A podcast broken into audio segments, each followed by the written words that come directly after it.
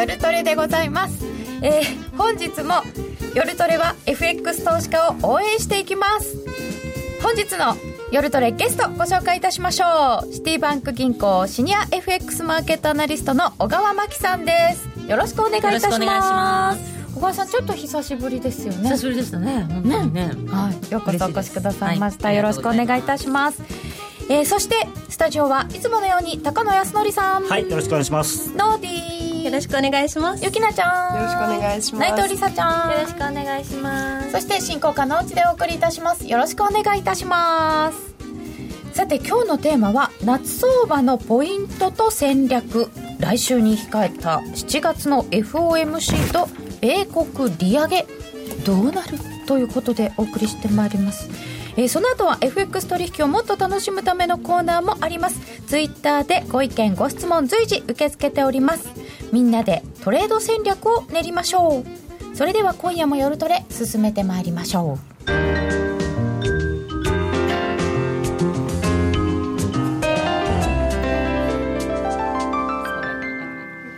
この爽やかな感じが小川さんのイメージだということで。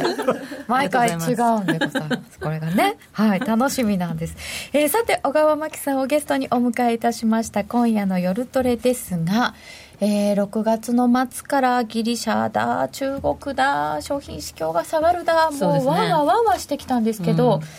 一旦落ち着いたんですか？一旦落ち着いたと思いますね、一旦落ち着いたんで為替やってる人たちはもうなんとなくドルの、まあ、アメリカの利上げとかね、はい。そっちの方向にちょっとシフトしてるような感じで、まあ、ギリシャも、まあ、問題が完全に終わったわけじゃないんですよ、はい。いろいろまだ問題は山積なんだけどとりあえず一旦終わったっていうことでアメリカの金融政策の方にみんな注目しているからやっぱりなんとなくドルが強含むっていうような展開になりやすいんじゃないですかね。さあ次はアメリカの利上げ FRB どうするの？ってところで、ドル高に向かいやすいということなんですけど、うんその割に鈍かったりしませんか？そうですね、やっぱりね、それはいろいろまあ理由があるとは思うんですけれども、あのまあ、まずその FOMC のあのはなんていうかなメッセージっていうのもあんまりはっきりしないですよね、まあ、イエレンさんは年内に利上げっていうことは明確にしてるんですけれども、どちらかっていうと、その利上げのタイミングよりも、利上げのタイミングをそんなに重視するなっていうメッセージをずっと言っていて。ますね、それが大事じゃないからっていうことを 一生懸命すり込もうとしてるんだけれども、ただやっぱりマーケットはそこにね、注目しやすいっていうのがあって、であとはその、あの、ドルが上がりにくい要因っていうのは、今まだ TPP 交渉がね、あの月末にかけて大大詰めを迎えるっていうところで、はい。やっぱりその黒田発言のあのあった120円60銭ぐらいうん。のあたりっていうのはどうしてもこう抵抗線になりやすいというか、あのはい、ぴったりその辺ですよね。そうですね、だから124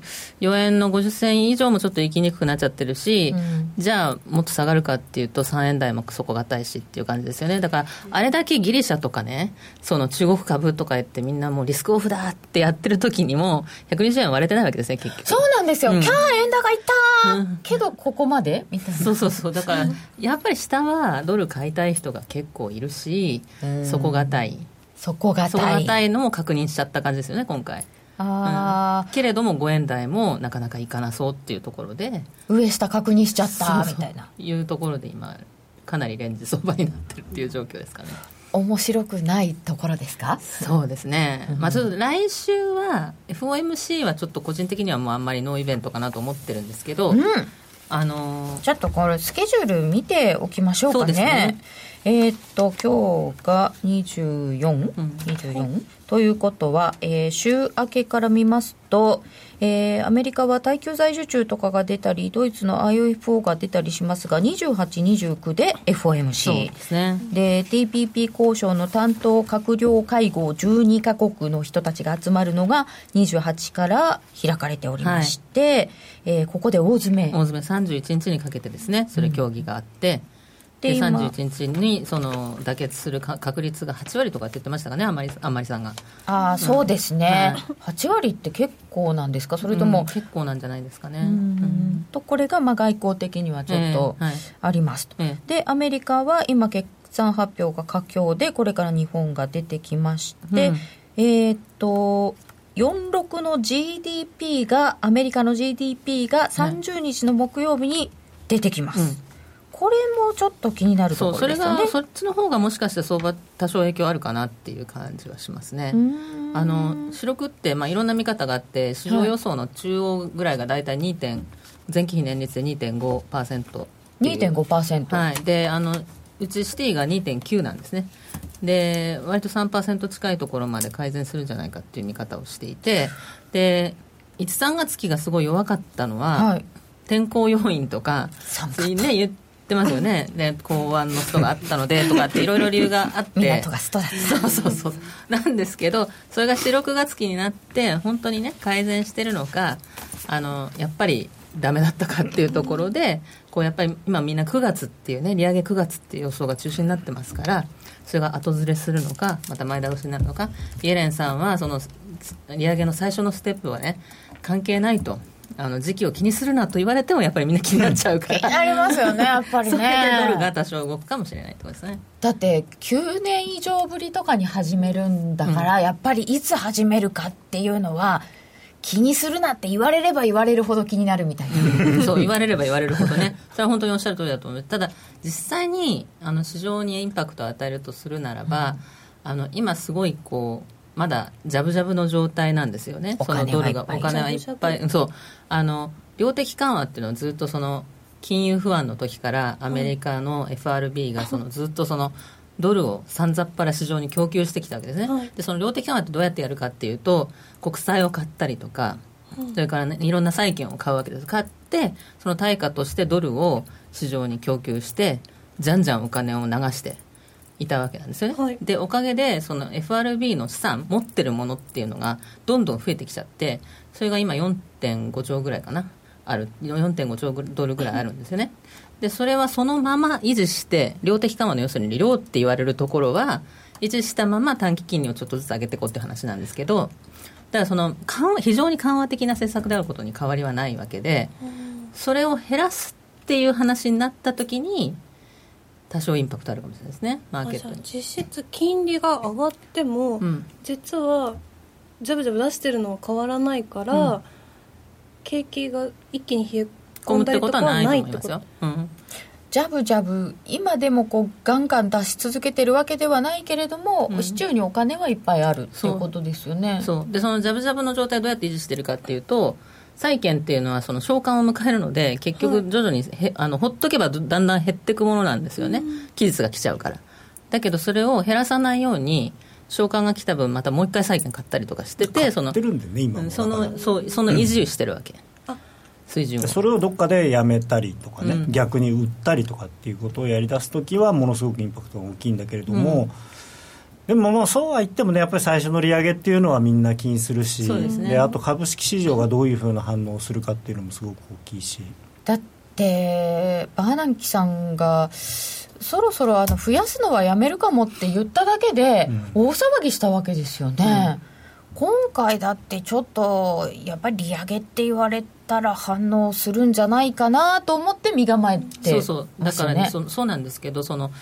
FOMC って今とっても難しい立場にあってですね あの前みたいにフォワードガイダンスとか言って先行きの明確なね失業失業率がいくらになったらとかなんとかっていう CPI がいくらになったかって言ってないんですよね、はい、あのあくまで利上げはデータ次第って言い続けてるわけなんだけれども、うんうん、ただ一方でイエレンさんが最近ね年内に利上げって言ってたようにあのなんとか市場にこうサプライズを与えないようにすり込もうともしてるんですよ一方で、はいだからその利上げするよするよっていうのをなんとなくこう刷り込みつつ市場がびっくりしないようにあの刷り込んでるんだけど一方でデータ次第って言ってあんまり市場が先走らないようにしてるっていう難しいこうコミュニケーションを今一生懸命やってるっていう感じだと思いますよね。玉虫色ですよね。それどういう意味だか分かんないよっていう感じですよね、うん、年内と言いつつそう。データ次第。まあでも年内っていうのも年内にそういう環境が整うだろうと。だからそうなったら利上げしますよって言ってるんですよ、うん、だからあのまあね、それこそ別の人が9月にやる確率が50%っていうふうに言ってるのも、うん、そそういう環境になると思うっていうのがベースなので、あのあくまでもそのベース次第。でただちょっとねすごいまた後で出ると思うんですけど僕は本当に大丈夫かなと思ってるのがあのイエレンさんにしても黒田さんにしても原油は反発するっていうのが基本的なシナリオでそれも80ドルとか、それまたここへ来て下がってきてるんで、あれ？って、ね、大丈夫なの？その原油価格にその金融政策かけていいのかっていう。あそうですよ、ね、確かにね、黒田さんもなんか、原油価格は上昇してくるということが前提みたいなことで喋ってますけど、さんもそう言ってるんですよ。市況ものにそんな一国の金融政策というか、世界の金融政策を左右していただいてよろしいのかっていうのもありますよね。それはちょっとなかなか難しいと思いますよね。ねだから本当にそういうんだったら、うん、FRB とあの日銀と ECB でジョイントインターベンションで原油買うとか、はい、無理やり上げる原油。買う？それ誰が喜ぶんですか？いやいやだから金融政策の目あの適切なインフレを引き起こすために。CPI 上げましょうみたいなそんな。いやでも80ドルぐらいまで反発するってもう50ドル割れてるんですけど、ねま、そうですね、うん、これはこれででもねぐるっと回って消費にはいいですよ。ガソリンが安くなると助かりますよみたいな話もなくはないわけですよね、でもアメリカの景気ってよくなってるんですか本当に、うん、なんかそれはあの心配な部分もももちろんあって、うんあのこの間出た6月の小売売上高とか弱かったんですよね、はい、その前月比マイナスになっちゃって。ああっていう感じの数字が 残念な数字だったんですけれど。残念な数字だったんですけど。最近でもちょっと住宅がまあ、住宅？まあまあよくなってきてるんで。そう。ですね、うん、強いですよね、まあ、だからまあバブルの予兆かもしれない。それもありますしあとその雇用も実際あの、うん、いいので雇用強いですよね。なのででそうするとあの賃金もね、まあ、わずかながらこう上がってくるんじゃないかって兆しが見えつつあってっていうような感じで、うん、あのそういうのが指標にねちょっとずつ出てきてるとやはりそのこれから良くなるんじゃないかって期待の方が強いっていうことですね、うん、多分ねイエレンさんにしても誰にしても世界中の多分エコノミストとか中央銀行家の人がミスリードしたっていうかその今回誤算だったのがアメリカ人が気質がちょっと変わっちゃってあの、うん、景気良くなってもあんまお金使わないとか、貯蓄とか始めちゃってるじゃないですかアメリカ人が。アメリカ人は貯蓄しちゃだめですよ。やっぱアメリカ人はもう借りれるそれは差別発言にならないのか。借りれるだけ借りてガンガン金使わないとやっぱり。これまではねそのリーマンショックの前とかはそうですよね。自分のお家のまああの価格が含み益になっているというだけでその分お金使っちゃう方々だったわけですよね。普通はだってね住宅ローンって少しでも減らそうと思うじゃないですか、うん、それがいやあなたのうちちょっとあの資産価値このぐらい上がったからもうこのぐらい借金できますよあじゃあ貸してくれよっつってそれで車買っちゃってたんですからね、すっごいことですよね。ちょっと考えにくいですよね、うん、日本人から言うとね、でもその日本の貯蓄率が下がってたりしてなかなか。そうそう、まあまあそういう意味じゃもしかしたらバランス取れてるのかもしれないけど。うんでもノーディが、はい。結構気にしているそのアメリカの景気は本当に良くなってるのですかっていうのは結構根本的な問題で、ね。うん、この46の GDP30 日はかなり注目ってことになる、だと思いますね。かなり。と思います、はい、だってでも一さんが寒かったからだよっていうのは46は聞きませんからね、うん、まあね去年も同じこと言ってましたからね。毎年冬寒いんですよ。毎年異常気象大寒波大寒波って言うけどなんかもう毎年だから。普通だろうって。ねさっきのね暑さの日本の暑さもそうですけど、ちょっと世界的に異常気象っぽいのでこれこの冬も寒いっていうともしも年内にって12月利上げしようと思ってたらすっごい寒くてまた GDP マイナスなんですけどとか言ったらどうするんですかね、まあでもあの季節調整のパラメータ変えるとか言ってるんで今度は。またそれもなんかどうなのっていう。それなんか今最近どこかが問題のある決算かなんか出してた気がするんですけど 後に後に回されていくだけ ですよね。まあねなんかど数字次第という割には数字もね結構この間もそれこそ年次改定でばびっくりしたりとかっていうのもあったし。修正でしたよ、うんそうですよね。だから、ね、その数字次第って言われてもじゃあ何の数字なのかなっていうのもあるし、でもその数字次第だと多分大きいのはえーと、46の GDP と、うん、その後に来る、えーと、雇用統計。8月の雇用統計ですね。8月の、うん、えー、7日の金曜日に発表になりますが、ね。うん、これの調査集がこの間昨日出てた新規失業保険申請件数のところですよね、40年ぶり低水準でしたっけ、うん、すっごいいいんですよね。1年半とか言ってましたね。うん。よかったですよね、うん、かなり。まあ、でも雇用統計はもういい,、いいに決まってるっていうか、ちょっとぐらい上下はあっても、基本いいんですよ、アメリカのその率っていう意味ではね、だから問題は質なわけじゃないですか、イエレンさんがずっと気にしてるのは。数的にはいいんで、まあ、あのすごく極端な言い方すれば正社員1人切ってあのパートの人3人雇えば、数字は良くなるんですよ、でもその U6 も結構改善してきてるから、まあね、そういう意味ではその、まあ、だいぶ雇用の質も改善してきてるっていう理解なんだと思いますけどね、うん、FOMC メンバーとしても。賃金もちょっと上がってきてるかな、ね、かなっていう、まあ、だからその2つあるじゃないですか、うん、雇用とそれからインフレと。でその雇用の方はあのまあいろいろジャネットは文句があるけれどもトータルで見るとあのもう多分その利上げをしてもおかしくないところに3か月か4か月ぐらい前からもうなってると思うんですよ、うん、ただ問題はインフレがどうなるかなんですよね、インフレは上がらないですよね、なかなかね、上がらないですけど、うん、そうですね、ただ原油もね、前年比ベースっていうことで言えば、10月ぐらいからでしょ、去年下がってきたあそうですね、うん、そうでした、あそっか、だから黒田さんが秋には加速とか言ってるわけですそうそうそう、うん、まあ、ただね、それはだから原油がまた50ドル切れちゃうと、話がもっと先までかかっちゃうんですよ。そこにかけていいのかってまた戻ってきちゃうわけですね。そうそうそうそう。まあね、最悪で言えば来年のいつだろう？第一四半期ぐらいになればもうもともと50ドルぐらいだったんだからってことにはなるんですけど、う。ん、そうですよね。そうです。ガーって上がってガーって下がったわけですよね。でもこのまま下がり続けてても来年まで持ち越しちゃえば前年比そんな変わらないじゃんってことにそうそう下がり続けてるまあ横ばいだったら当然、まあね、うん、底値圏で。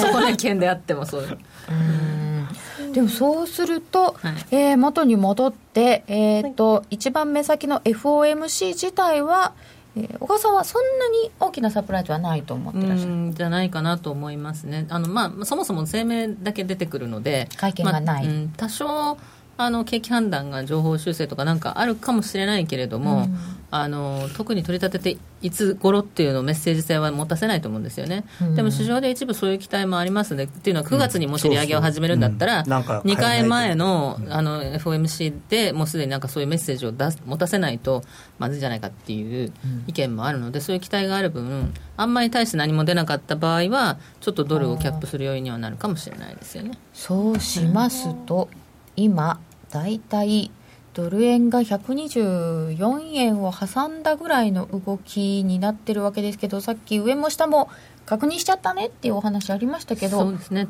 今後の夏相場、その FOMC によってあるいは46の GDP によってはどんな感じで？GDP が割と強ければ、やっぱりドル買いになるとは思うんですけれどもその TPP を超えないとなかなかねその225を超えてどんどんドル高っていう感じの雰囲気にはなりにくいと思うのであのやっぱり8月以降じゃないですかね。8月の雇用統計8月に発表される雇用統計見てでそれでもよくて TBP がもうその時妥結されててっていう状況だと、まあ、上値少しトライしていくっていうような感じになるかもしれないですよね。8月7日の雇用統計を過ぎてからぐらいの方が動きは取りやすい、そうですね。で秋以降になると今度はその日本サイドのねストーリーに注目が集まるんじゃないかなと個人的には思ってまして、うん、日本サイドのストーリー。ありますか？内閣支持率がね内閣支持率下がってきちゃってるんで。それで緩和緩和。もう何でもありだな。いやそれはでもうん分かんないですけど黒田さんそれ言われたからやるような人でもないかもしれないし、うん、ですけどあの9月にねあの自民党の総裁選とかも、はい、あのあるやにあるかないかもまだわからないけど、うん、あるとしたら8日ぐらいに告示みたいなことで読んでますね、支持率このくらいで、ね、まだその止まってればですけど、うん、もっとどんどんどんどん下がってきちゃうようなことがもしあればね、うん、なんか石破さんとかいう話も出てるし、しね、あの小泉小泉君が応援すれば勝てるんじゃないかって、これからねまだあの原発の再稼働とか、安保の話とか、支持率に影響しそうなことは多いので。まあ、あとね新国立 競技場の問題もひっくり返したはいいけど本当に大丈夫なのっていうのもありますからね、うん、ひっくり返したところがどう出てるかもちょっと気になるところですしね。日本サイドのストーリーからいくとこれってどうなんですかアベノミクスは円安株高のセットっていうねあのことですんであんまり支持率下がってきちゃってこれちょっと大丈夫っていう感じになってくるとやっぱり株は下がりやすくなるし円高に行きやすくなる。だけれども場合によってはその支持率を戻したいからっていうことで安倍さんすっごい株価見てますからね毎日、はい、だからその、まあ、日銀の方にちょっとできれば緩和追加緩和みたいなこう プレッシャー。っていう見えないプレッシャーがこうあのいくかもしれないですけれども、まあ、両方なんですよね。持ちつ持たれつ。アベノミクスで株高円安だし株高円安だから安倍さんの人気も持ってるしっていう、うん、そうですね、ね、株高内閣とか言われてますからねだから秋はちょっとそのね実際その消費者物価も上がらなかった場合にどうするのかっていうところが、うん、前回はその結局あの2015年度に、はい。えー、物価目標を達成するって言ってたのに2016年前半っていうふうに遅らせることによってお茶を濁したっていう面があったんだけどそういうのって何度もできないからね。そうですよね。一回伸ばしたじゃんまた伸ばすのみたいなギリシャじゃないんだからみたいな、この間16年の上期に2%に達すると見込んでいるってはっきりおっしゃってましたからね黒田さんは。割とはっきり言っちゃうんですよね。軽率ですよね結構。でそれが本当に2016年ちょっと厳しいじゃないのって話にな秋ぐらいになってきた時に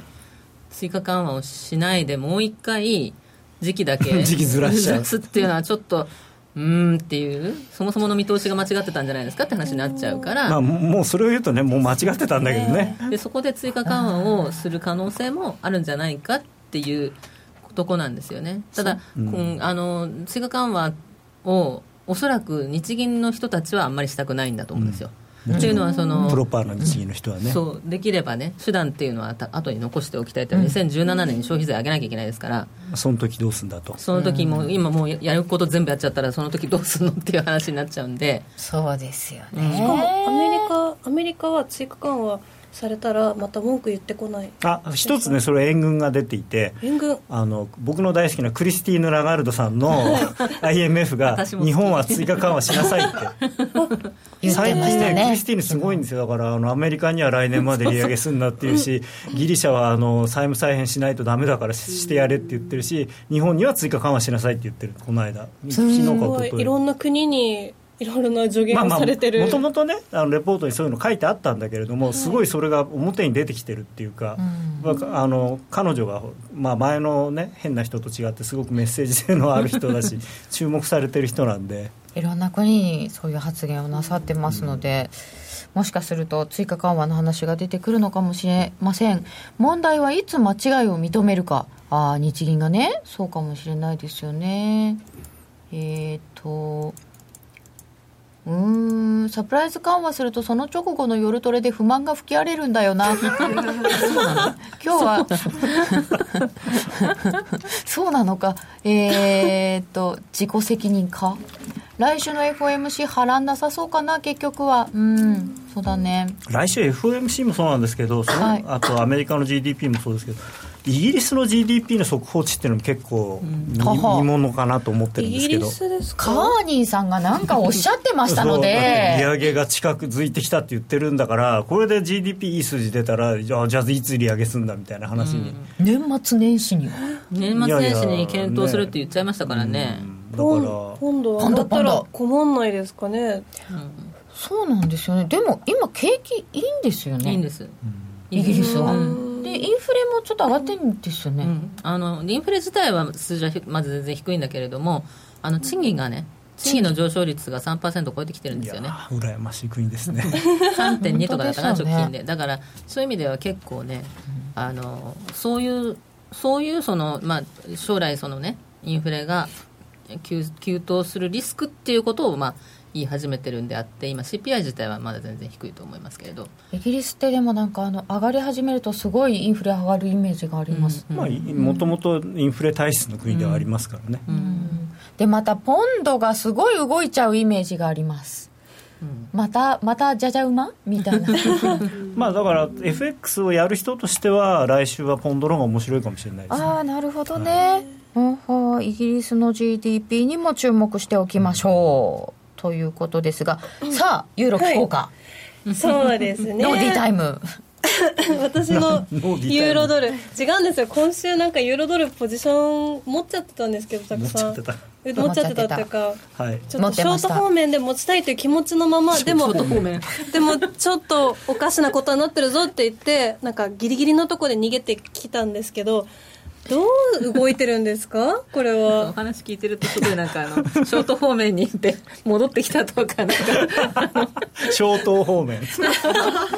なんか電車に乗ったら降りたりしてるような東 急本店の裏ですかみたいな。いいとこですね。高級お買い物行って帰ってきた。帰ってきたみたいな。ショート方面っていうかショートでこう行きたいなっていう気持ちは。ねちょっと今あの僕もあのあんまり楽しくないんですけど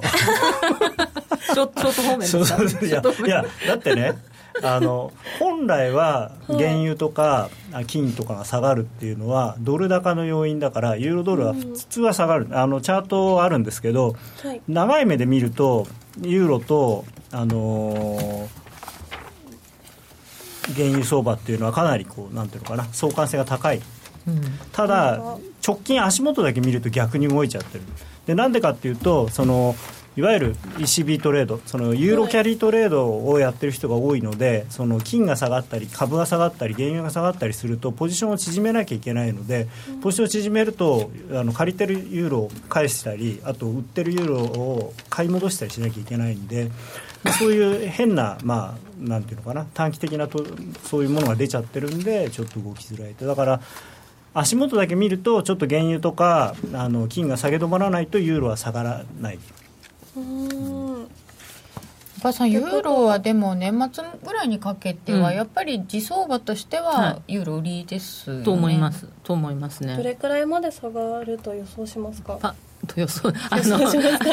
パパリティは到達できるかどうか微妙な感じになってきたと思うんですけど、まあ、1.02とか03ぐらいまではいくんじゃないですかね。まあ、あのやはりベースラインとしてはその ECB がねまあ、ギリシャのこともあったりとかいろいろあるわけなんですけれどもギリシャはまだ終わってはいないからねでいろんなことでやっぱりそのあの緩和は QE っていうのは予定通り続けると。いうことなわけですよね。だから ECB がどんどんどんどん供給して、さっき高野さんおっしゃってたみたいに、その、キャリー取引のファンディング通貨になって調達サイドの通貨になってて、だからそれをもう、とにかくみんな売る下がる方にかけてる人が多いから逆にそのリスクオンの時ほどユーロが下がってリスクオフになるリスク回避になるとあのユーロが買い戻されるみたいな動きになっちゃうんですね。じゃああのギリシャがごったごったしてるのになぜかユーロドルが上がっていくっていうあの状態と一緒のそういうことですね。そういうことなんでまあ、ちょっとその一旦ね巻き戻しがあったりとか、こういう動きはちょいちょいあると思いますけれども、はい、ただ大きな流れとしては ECB の緩和と利上げに向かうアメリカっていうところは変わらないので。やっぱりあの下がる方向だと思ってますけどね、私も。だから原油とかあの金がまあ下げ止まって落ち着いて、はい、でまあ、ギリシャはね、もう全然従順になってしまったので、もうこれ以上あれ、国民としてはどうなんですか、あんな国民投票しておいて、そこまで聞かれたから投票したよと、それなのになんか言ってること全然違うじゃんっていうの、どうなんだからね、かなりあのツプラスさんのあの、えーと、政党、シリザーもう、あの結構造反議員が出てるんですよ、今のあの議会で。三十何人とか必ず造反が出てる。出てるんですよね、だからあの党自体も割れてきてるし、支持率もこれから下がりますよね、まだまだ今ね、ギリシャの方ってすごいなと思ったのは、あの CNN とか CNBC とか、向こうのね、ニュースとかでインタビューしてるわけですよ、現地の人たちに。で、ついこの間、国民投票で、ノーって言ったのに、それをあんなね、プランを持って帰ってきて、けしからんと思いませんかっていうことを聞いてるんだけれども、なんかね、結構みんなそんなに気にしてないっていうか、あの、いや、あの、まあ、ね、やってみてダメだったんだから、他のプランでもしょうがないんじゃない？みたいな。あれは、あの国民投票、確かに、あの、我々から見たらっていうか、こう、第三者的に見ると、何やってんだろうって感じではあるんですけど、うん、多分当事者にとっては、いや、自分たちはちゃんと意思表示をしたんだっていう。うん、で、それで許されなかったんだから、もうここまでやったんだからしょうがないしょうがないよねっていう、割とそういう意見が多いんですよ。なんかそれこそが民主主義の原点の国かな。だからね、今はそういう感じでも、ただね、これから気をつけないと、あの、実際に構造改革は今回かなり厳しいものなんで、やらなきゃいけないわけですよ、お金もらうってことは、やらなきゃいけなくなった時に、かなり不満がまたね、高まって、まあ、年金減っちゃったりとかね、そうそう。だんだんそう切実な感じになってくると、やっぱり支持率下がると思いますよね、ツプラスさんの。そうですよね、うん、日本の消費税とかもそうだったんですけど、最初、大丈夫、大丈夫とか言っても、だんだん効いてくるんですよね、自分のお財布がこうなんか、理解されてくるので、ああ、私、貧乏になってるみたいな感じになるので。ただね、結局、まあ、それで解散・総選挙になるんじゃないかっていうような人もいるんだけれども、うん、あんまり解散・総選挙をする意味がないっていうか、誰も得しないんで、あの要するにシリザであの造反している人たちは、あのおそらく選挙やってもなかなか厳しいだろうし、で別に ND とかは今、確かにその政権は持ってないんだけれども、うん、結局自分たちが主張してきたことがそのままチプラスさんによってなされてるわけだから、ね、あの ND とそのチプラス一派のだから連合政権みたいになっちゃえばいいだけの話なんで、すごい変なんですよ、それはもちろんね。変ですけどね。保守とその急進左派が一緒になるなんていうのはわけわかんないんだけれども、まあその挙国一致内閣じゃないですけど、だから内閣の組み替えとかやると思いますけど。その選挙なんかしてそのなんていうか無駄なリスクは多分取らないんじゃないかなと思うんですよ、ね、選挙って言えばなんか結構欧州はこの後選挙ありますよね、スペイン、これがなんかギリシャの影響でどうとかとか最初心配してましたけど、うん、だからこれまでこれだけ厳しいことになっちゃうっていうことがね、その国民投票でもし、あのノーって言ったことが受け入れられちゃったりなんかすると、これあの、スペインとか結構ね、俺たちも行けみたいな、そう、ポデモスっていうかなり厄介な政党がありますんで、あのそこも自分たちも行けっていう感じになっちゃうと思うんですけど、それが今ね、あのメルケルさんの意思通りに あの潰されてるというか、まあ、だってね、先週までワンワンワンって吠えてたのに、いきなりお腹出してころんってなっちゃったから、もう。じゃあ俺たちもそんなに吠えられないんだねっていうか吠えても無駄なのかみたいにはなってますか、うん、だからやっぱりわがまま言ってもなかなか通んないんだなっていうのはこれでよく分かったんじゃないですか、うん、そうなのか、うん、EU もこうやって大人になっていくん。ですねそうなのかねこれが大人っていうことなのかね自分の気持ちを抑えながらいろいろな大人の気持ちを強い人の気持ちをだからなんていうのかなこう裏でこうごちゃごちゃやるよりはああやって表立って喧嘩してそれで、うん、あの勝ち負けはっきりしてでごめんなさいって言ってやったんだからまあある意味すっきりしたんじゃないですかきっと。でもね私はそのやっぱり改革案っていうのは実行されないと思うんですよささあのやるふりはしても実際されないと思うんですよ、ね、それって後々為替に何か影響？やる努力はするんだけれども結果としてできないっていうふうに言ってあげないとなんか まあそうです、ね、その悪い人みたいじゃない。いやいやいやあのそういう意味ではなくて実際にむ難しいと思うんですよとても。あんなにね緊縮をして、うん、あれだって国立ち行かないでしょうぐらいな厳しい、うん、あのなんかねやっぱりドイツの原理主義っていうかがあの、僕はおかしいと思うんですよ。確かにあのお財布のひ紐を締めるっていうのも大事だけれどもやっぱり使うところ使わないとあのどんどんただ景気悪くなっていくだけだから、縮小均衡でだってギリシャの GDP なんてこの数年間で3分の1ぐらい減っちゃってるんですから、もうこのまんまでいったらもう本当にピーク時の半分とかぐらいまで下がっちゃってそれでお金返せって言われたって無理ですよね、そもそもの IMF とかの策がおかしかったんじゃないんですかっていう話は出ますよね、それはそう思いますよ。あの結構そういうこと意見も出てきてますよね。あの、向こうのエコノミストの人とかねそういうこと言ってる人結構出てきてますしちょっとあの難しいと思いますよ、これからやっていくのもかなりどっかでやっぱり IMF が言ってるみたいに、あの債務再編というか、まあ、要するに元本の,、あのあれをやってあげないと。ちょっとはえー、借金を減らしてあげる、だからそれをだからドイツがとにかく嫌がってるだけで、フランスなんかはもうしょうがないんじゃないって言ってますしね。だってね、最初にチプラスさん、フランスになんかなんとかしてみたいな、お願いしちゃったんですかね、あれはね。まあ、だからこれ、まあ、ラガルドさんなんかも、あの IMF もそれやんなきゃ無理だって言ってるし、あとドラギさんも、そこ議論の余地はないって言ってましたからね。まあね、うん、それはでもユーロに目先に影響するというようなことではないんですね。まあだから本当にドイツがこのまんまぎゅうぎゅうぎゅうぎゅうやってギリシャの経済をだめにしたら、うん、他の国がいやこの人とは一緒にやってらんないやって思うんじゃないですか、うん、だってこのまんま何かなんかあったら殺されちゃう国を潰されちゃうっていう恐怖感ができちゃうと思いますよ。ドイツさん厳しすぎないっていただいてますけど。あそうですか。だってねギリシャのあれで財政赤字の累積の金額がたかだか3000億ユーロですよ、うん、大したお金じゃないんですよ実は、うん。ノーリーど,、ね、どれを読んであげたい？今なんか借金して返返せない上に家計切り詰めななんかもう今テンパりすぎて喋れてないっていう。家計だったら家計切り詰めればいいんだけれどもこの場合家計を切り詰められると同時にあのなんていうか仕事もさせてもらえなくなってる、はい、今いわば、うん、要するにあのもうお金1日ね500円までしか使うなと。あと1日3時間しか働いちゃだめだよって言われてるようなもんだ電車代を使っちゃうから仕事行くなみたいな感じになってる？ああうん、難しいですね。もっとねだからヨーロッパの人がじゃあ今年のバカンスはギリシャへ行こうみたいなそういう運動でもやるとかね、そうですね。メルケルお母さんは甘くなかった。僕のお母さん銀行に預けたお金も返ってこなかったが。ああお母さん銀行はね返ってこないんだよね。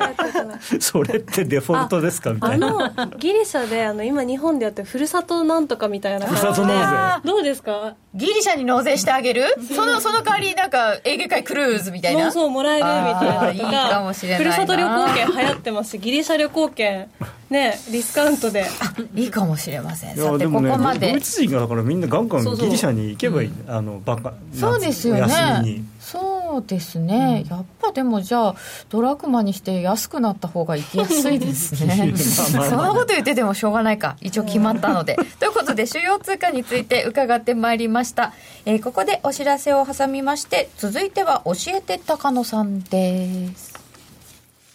ソニーの卓上ラジオ ICF-M780N 好評発売中。デザイン操作性もシンプルなホームラジオですラジオ日経のほか AM、FM が受信できます。お休みタイマーと目覚ましタイマー機能付きで価格は税込1万1880円。送料が別途かかります。お申し込みは0335954730ラジオ日経通販ショップサウンロードまたはネットショップサウンロードまで。気になるレースが今すぐ聞ける。ラジオ日経のレース実況をナビダイヤルでお届けします。開催日のレースはライブで3ヶ月前までのレースは録音でいつでも聞けます。電話番号は0570-008460 0570-008460 0570を走ろうと覚えてください。情報量無料かかるのは通話料のみ。ガイダンスに従ってご利用ください。やるんだろうって思うんだけど始まってます。このコーナーは高野さんに FX の基本からニュースについて分かりやすく解説いただくコーナーです。教えて高野さん。今日は投資とメンタルです、えー、今日はツイッターにも皆さんいろいろたくさん来ていただいていてなんか田島さんいます、うん、田島さん？本人？田島さん？本人こんばんは。なりすましアカウントだったりして。いや多分ご本人だと思うんですけど 田島兄貴えー、さて投資とメンタルということですけど高野さんメンタルってどんな？よくねあのセミナーでも聞かれるんですよね、そのメンタルを強化したいどうしたらいいですかって。でいつも答えるのが滝に打たれてください。っては言わない。言わないびっくりしたびっくりしたびっくりした滝に打たれたり、えー、なんかなんていうのかな熱いお風呂に入ったりしてもメンタルは、えー、強くならないと思います。あの別のことだったらあれですけどね。あの投資におけるメンタルを強くする方法っていうのは僕はバックテストと検証しかないと思ってる。えー、バックテストでメンタル強くなるんですか？なるんです。自分のその取引手法に対してどこまで信じられるかっていうのがメンタルの強さ。ちょっとまたバックテスト分かんないよね。あはいあの過去の値動きとかに自分のルールを当てはめてみてあ確かにこうやれば儲かるんだなっていうのを、こうタスなんていうかテストする、あのそれをなんどんどんやっていってでなんかうまくいかない時があったらじゃあどどこをどう直したら自分のルそのやり方がももっとよりその儲かるようになるのかってことをとにかくそれをひたすらやり続けることによってやっぱりあもうこれだけやりきったと。もう過去10年分のすべての値動きを見てこのやり方だったらまあ負けることもあるけれどもトータルで1年間でマイナスになることはもう考えられないっていうぐらいまで自信が持ってればちょっとぐらいその損をしたりうまくいかない時があってもそんなになんていうか動揺しなくて済む。だからまあ結局野球でもその練習の量がねこんだけ練習したんだと。自分はもう相手のチームより絶対に自分たちの方が練習してるんだから緊張する必要ないんだっていうね。そそれと同じだと思うんですよ。練習は裏切らない。筋肉は裏切らないとかそういう感じですか？そうです。だからあのバックテストは裏切らない。ああおメンタルの持ち方は非常に重要。俺豆腐メンタル。あともう一つはその全然違う方向からの話になるんですけれどもそのメンタルを強くするとか弱くするとかじゃなくて知るっていうことですね、うん、自分を知る。自分はこういう人間なんだ。あるいは人間っていうのは本来どういうものなのかっていうことを知っていればそんなに怖くないんですよ人間とは本来どういうものか、そう、まあ、あの行動経済学っていうのがあって行動心理学とかっていうものがあるんですけれどもその中にプロスペクト理論っていうのがあって今日ちょうどこの番組始まる前に皆さんに実はアンケートを取ったんですけれどもあのこれ非常に有名な話なんで多分この番組のスタッフの方なんかは知ってたとは思うんですが、まあ、知っていてもあえてあのちゃんと答えてもらったのかなということで。えー、っと1番目の質問がですね、はい、必ず1万円がもらえる権利。あ皆さんも一緒に考えてください、はい、えー、必ず1万円がもらえる権利をもらえる。でもしくは、えー、コイントスをして表が出たら2万円もらえる。だだけれども裏が出ちゃったら1銭ももらえない。どっちがいいですか？っていうそういう質問なんですね、えー、1万円が必ずもらえる、はい、あるいはコイントスをして表が出たら2万円もらえるが、はい、裏が出たら0円しかもらえない、はい、いやだから全然もらえない。全然もらえない。どっちがいいですか、うん、さてどっち？まあ趣味の問題なんですけどね。女優さんはメンタル強そう？強そう？強いですかね。自分じゃ分かんないですけど。でも結構強そうとは言われます。ねだってね。メンタル強そうっていうか気が強そう気が強そうそれ全然違う話。ねえ。まあまあでも気あまり良くない気がする。気が弱くてメンタルが強い人っているのかな、え。ー、よくわかんない。それ気が強いとメンタル強いは一緒ですか？どうなんだろう、でも相場のメンタルってまた全然ちょっと意味がね、違うから。そうですね、まあ、それで、えー、これですね、実はあのここにいる11人の方にこの質問をして、実は最初の1万円必ずもらえるっていう方が8人、はい、それからコイントスをして、えー、2万円取れるチャレンジをしたいという人が3人だったんですね。うん、で、もう1個質問があって、えーまあ、何か悪いことしてしまいました、だから必ず1万円払いなさいとい。うの、はい、でもしくは、えー、今度またコイントスをしてあの表が出たら2万円払いなさい。その代わり裏が出たら1円も1銭も払わなくていいですよっていう、うん、でどっちが、はい、どっちがいいですかっていう。でこれがこれはね皆さんのご協力によりまして典型的な結果になってですね1万円払うっていう方が4人、うん、えー、チャレンジする方が 6, 6人ということで、うん、さっきと逆の結果になったんですね。なんと教科書通りな結果に、はい、でこれは実はそのまあ何も知らないですね。ちょっと待ってね。俺は1必ずもらえた方がいいわい、うん、えー、必ず1万。2万。必ず1万円もらえる権利かコイン。あはいということで。必ず1万円派が多いんですよね投資効率で言えば儲けに乗った方がいいです。あ賭けに乗った方がいいですね、うんうん、みんな払うのだとどうなんでしょう。やっぱり逆になるんですかね、うん、ちなみに私はその質問を完全に読み間違えてて あの逆です。あの逆というか1万円払うくらいだったらコイントスしてできれば0円を狙いに行くんで、そっちが1人多めでした、うん、あでもそれはだからあの高度心理学的にはノーマルな人っていうか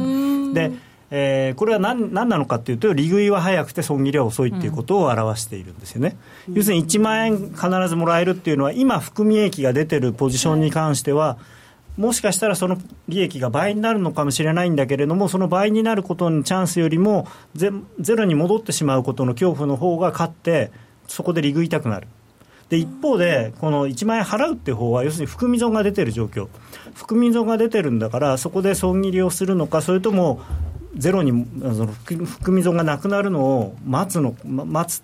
増えるかもしれないけどゼロになるのを待ちたいっていう気持ちが勝ってしまうっていうのがあの 2, 2番目の質問の方で。だからもともと人間っていうのは生まれ持った気質としては損切りは遅く利食いは早くっていうふうにできてるんですよ。だからあそうなりがちなんだなって分かってればそうならないようにできるじゃないですか、うんうん、そういうことを知識として知らないとついついそのなんていうのかな自分のあの直感だけでやってると。そう原子の声に耳を傾けて、うん、損切りはしないで、まあ、もっと言うと難品難品みたいなことになっちゃってすごく人間らしいことなんですね。じゃあ損切りが遅れるっていうつまり私が難品し続けてるのも人間らしい。私が人間らしいっていうことを そこで喜ぶな。難品するっていうのはいわばこれあれですよね。1万円払わなきゃいけないっていうのを嫌だ。だからコイントスします。2万円。で2万円になっちゃいました。でもその2万円も嫌だからもう一回コイントスして4万円かゼロかやってやらせてくれそれをずっとやってるっていうことなんです、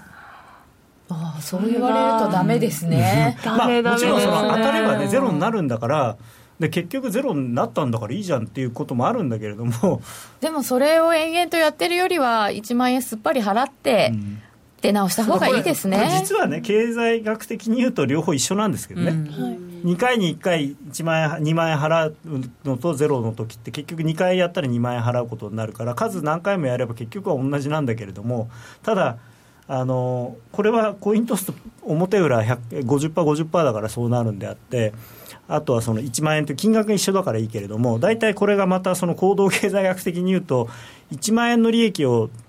取りに行く人は5万円の損が出てるときにもう5万円の損が出てももう5万円やられてんだからあと5万円いくかもしれないけどゼロになるかもしれないんだからそっちの方がいいじゃんって思っちゃう。で結局はどんどんやられが、まあ、コツコツドカンっていうふうになる、はい、今週私逃げましたちゃんと。偉い。もうコツコツじゃなくてコツコツ取れてなかったけどドカンしないで。だからそあのほっとくと人間はそういう行動を取っちゃうんだっていうのを分かってれば、はい、あのなんていうのかなそのメンタルが強いとか弱いとかじゃなくて第三者的に見てああお前ややりそうになってんぞってだからさっとこうポジションね、いや逃げるとかっていう、うん、冷静でいられるのが大事なんですね。ごめんなさい。そうだね。冷静でいるって難しいよね。確率的には同じでもやっぱり逆を選べないよな、人間なんだもん。まあだからこのゲームだったらねあの、はい、いいんですよ。ただその FX のとか投資をやる上では人間はそうなりがちなんだ。しかもその多くの人がそうなりがちだっていうことは、はい、あの相場はそっちに動きがちだってことなんですよね。ああなるほどね。であの自分はだからその大衆の側についちゃいけないっていうかねそあの取こういう金融の取引に関して言うと。FX は本能との戦いであるゲーテ。まとめていただきました、ね、本当にそうですね、今日は投資とメンタルについて高野さんに教えていただきました、相場が大きく動き始めた今だからこそ FX にチャレンジしてみませんか？FX プライムバイ GMO では多彩な FX 商品を提供しています。自由に取引できるスタンダードな FX なら選べる外貨を。ストラテジーを選んだり作ったりシステムトレードをするなら選べるミラートレーダーとちょいトレ FX。そして値動きが小さくても取引チャンスがあるバイナリーオプションの選べる外為オプション。自分の投資スタイルに合った FX を選べます。FX を始めるなら FX プライム by GMO をご利用ください。株式会社 FX プライム by GMO は関東財務局長金賞第259号の金融商品取引業者です。当社で取り扱う商品は価格の変動等により投資額以上の損失が発生することがあります。取引開始にあたっては、契約締結前交付書面を熟読、ご理解いただいた上で、ご自身の判断にてお願いいたします。詳しくは、契約締結前交付書面等をお読みください。CD 金井さやかの90日で仕上げる TOEIC テストステップバイステップコーチング好評発売中500分にも及ぶ音声ファイルとボリュームたっぷりの PDF ファイルを1枚に収納しっかり確実にテストに向けた指導を受けることができます。お値段は税込5400円。送料が別途かかります。お申し込みお問い合わせはパソコンスマートフォンからラジオ日経ネットショップサウンロードまでどうぞ。スマホでラジコを聞いていたら突然親父が大声を上げた。おおその曲懐かしいな。父さんが高校生の頃バンドでやってた曲だよ。え？親父バンドやってたの？懐かしいあの音楽に会える。新しい会話が増える。スマホでパソコンでラジコ。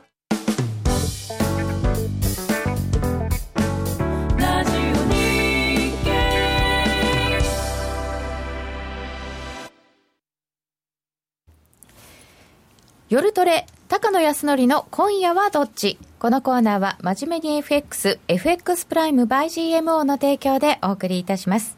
ここからは FX 取引を真面目に、そしてもっと楽しむためのコーナーです。よろしくお願いいたします。よろしくお願いします。ちょっと戻りますけどね、先ほどあのいただいていたあのゲームですけど、はい、1万円と100円だったら違うよねっていう方いらっしゃいましたね。ね、違いますよね。ノーディ納得な。もうすごい納得というか、だから自分が持ってるお金に対して多分1万円ってすごい大きく感じるから、うん、あのこういう動きになるけど100円だったらどっちもチャレンジしようかなってなっちゃうかもしれない。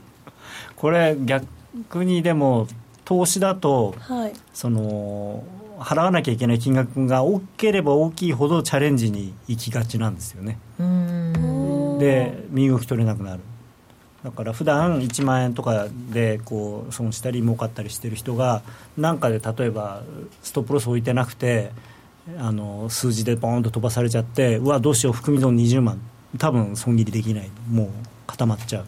固まっちゃう。そうだそうだそういうでそれが20万が21万、うん、22万23万ってなってもいやもう20万やられてるんだから別に23万あんま関係ないよねって、うん、でも普段は5000円でビビってる人がなんかね変に気が大きくなるっていうか。20いってるんだから1万なんて20万の20分の1じゃんみたいな気持ちになっちゃなっちゃう。普段はその1万円になんていうのかな喜んだり悔しがったりしてこうやってる人が、まそうです、1万円に喜んだり悔しがったりしてる人がその20万を損出す賭けに出ちゃいけないっていうことですよね。まあだからストップロスはちゃんと置かなきゃいけないっていうことであのこれね日常生活にも実は同じことがあってあの普段例えばお弁当買うのに450円のと500円どっちにしようかなって悩んでるはじゃないですかみんな、はい、であとねワイン買う時だってこの1980円のやつ2580円どっちがいいかなって悩むくせに例えば車買う時ってオプション、まあ、これ5万円あいいんじゃない？みたいな。とかもっと極端に言うと家買う時なんかだといやじゃあその家具買っちゃえ50万みたいなふうになるわけ。なるんですか？なるなるなる。なるかな。僕なんか家買う時あのついでに車も買っちゃいましたからね。そ れ 由美子さんに言うとこ。う ということでさて、えー、今夜はどっちなのですけれども、はい、先ほどちょっとスケジュールから来週あたりのお話も伺いましたけど高野さんは来週にかけてはどの通貨ペアが面白いですか？ポンド？ポンド面白いなとは思います。あのー、まあ一番やっぱり利上げがねあのなんかアメリカより早かもしれないってことですかね。もともとはそう思われてたんですけどね。それがなんか後退してってでも、まあ、やるぞやるぞ詐欺になってるんで今は。そうだった。新興国で最初とかっていう話ありましたね。新国、うん、先進国で最初新興国。あ先進国、間違い。で僕アメリカは実は年内利上げしないんじゃないかなって思ってるんで。できしないっていうかできない、それできないですよね、できない。しないじゃなくて、だから、ジャレットが言ってるのはあくまでも条件が整うだろうと年内にね、うん、だからそしたら利上げするって言ってるだけなんで別に年内に利上げしたいとは言ってないんですよ、うん、ああしたくはないんですか？したしたいんだと思いますしたいんだけどでもそれは条件が整えばなんです、あくまでも。条件が整わないのに何でもかんでも例えばあのブラードさんっていう、ね、セントルイス演技総裁の人もこの人はすごい高派の人なんで別にもう今今すぐ利上げしろみたいな感じの人ではあるんですけど資料出していただいてもこの人は現時点で50%超の確率っていうふうにね今週言ってるんですけれども、うん、ブラードさん。ブラードさん、はい、でもこの人いつもね金利上げろ上げろっていう感じの人なのであんまりまあ、あと黒田さんはさっきもご紹介したようにその来年の上期に2%になるっていうふうに言っちゃったんでこれならなかった時にねあの今回の文部大臣様と一緒で責任取らないのかなって。うん、ちょっとねそれは考えてしまいますよね、でも責任取って黒田さんが辞めるとかそういうことって日銀総裁であるんですか、まあ、ただ今までここまではっきりその目標を言って、しかも現時点で一段の給油必要ないとまでおっしゃってるわけですから、うん、その自分の見通しに沿ってあの信じてその周りから例えば安倍さんがね、うん、ちょっと手伝ってくれよって言ってそれをいやいや今必要ありませんよって言ってもしやらなかったとしたら、まあ、それは安倍さんとしてはこの野郎っていう感じにはなるんじゃないですかね。あそっか。任命者ですね。それだけ秘策が残ってるってことはないんですか？秘策。だっていうかでも別に黒田さんは何もやらないつもりなんですよね。ほっといても2%ここ数か月でかなりのテンポで上昇するなだってここまで言えちゃうってことはなんか裏で何か起こってるんじゃないかなって思っちゃいます。それから数字見て、なんかいける我々の知りえない何かがあるんじゃないかなって妄想しちゃうんですけどまあ今回この話は出てないですけれどもまあ、今までのずっとその今年の秋になったら上がるって言ってた根拠は原油が戻るからっていうのが根拠だったんで、それに関してはちょっと当てが外れる可能性が非常に高いということを考えると、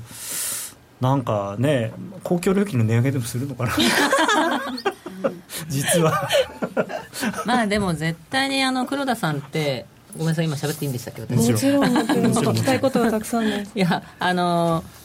彼は、えっとまあ、おそらくあのいろんなお話や方の話聞いてると絶対に目標を実現するためには何でもそれこそ何でもやるって今までもあの、うん、言ってました、ね、言ってましたから、うん、やっぱりやるんだと思うんですよ。うん、あの2%達しなそうな感じになったらね、だからその後はどうするかですよね、問題はその、うん、2%とりあえず何でもかんでもいいから、円安でも、我流でも何でもいいから2%持ってって、でその後に2017年消費税引き上げてって、だから今、そのよく言われてるのは、2018年問題とかね、あのこう金融関係者の人たちの間でちょっと言われてるけど、あの消費税引き上げてで、その頃ってアメリカもちょっと景気循環でこう弱くなってきて、日本もそうね、あの追加緩和も手段もちょっとなくなってきちゃってるところで消費税上げちゃって、でその後っていうのが、ちょっと厳しいかなっていう。今追加緩和しちゃうとすると 何の手札もなくなってで消費税増税が17年に予定されてるじゃないですか。でその次のじゃあ18年はどうするのよっていう、まあね、景気悪くなっちゃうじゃない。まだいくらでもやることはあるっておっしゃってますけどね、おっしゃってますけどね、うん、ちょっとちょっと足元でドル円が動いて130あ123円の85銭ということで124円の実践ぐらいから8時過ぎぐらいから見るとちょっと円高方向となってます、えー、ポンド円のほかには高野さんどうですか？まあもちろんドル自体があのー結局、僕はその黒田さんのこの必要なら追加緩和躊躇せずっていうのは、あのアメリカのあの財務長官の、えー、強いドルはアメリカの国益っていうのと同じで、なんていうか、ま、ただのこう言葉だと思うんですよ、実際に何かやるかできるかって言ったら僕はとりあえず言っとくこと。消費税のことも考えると、うん、今何かをやれるとはとても思えないんですよね。でやであのまあ、だって実際に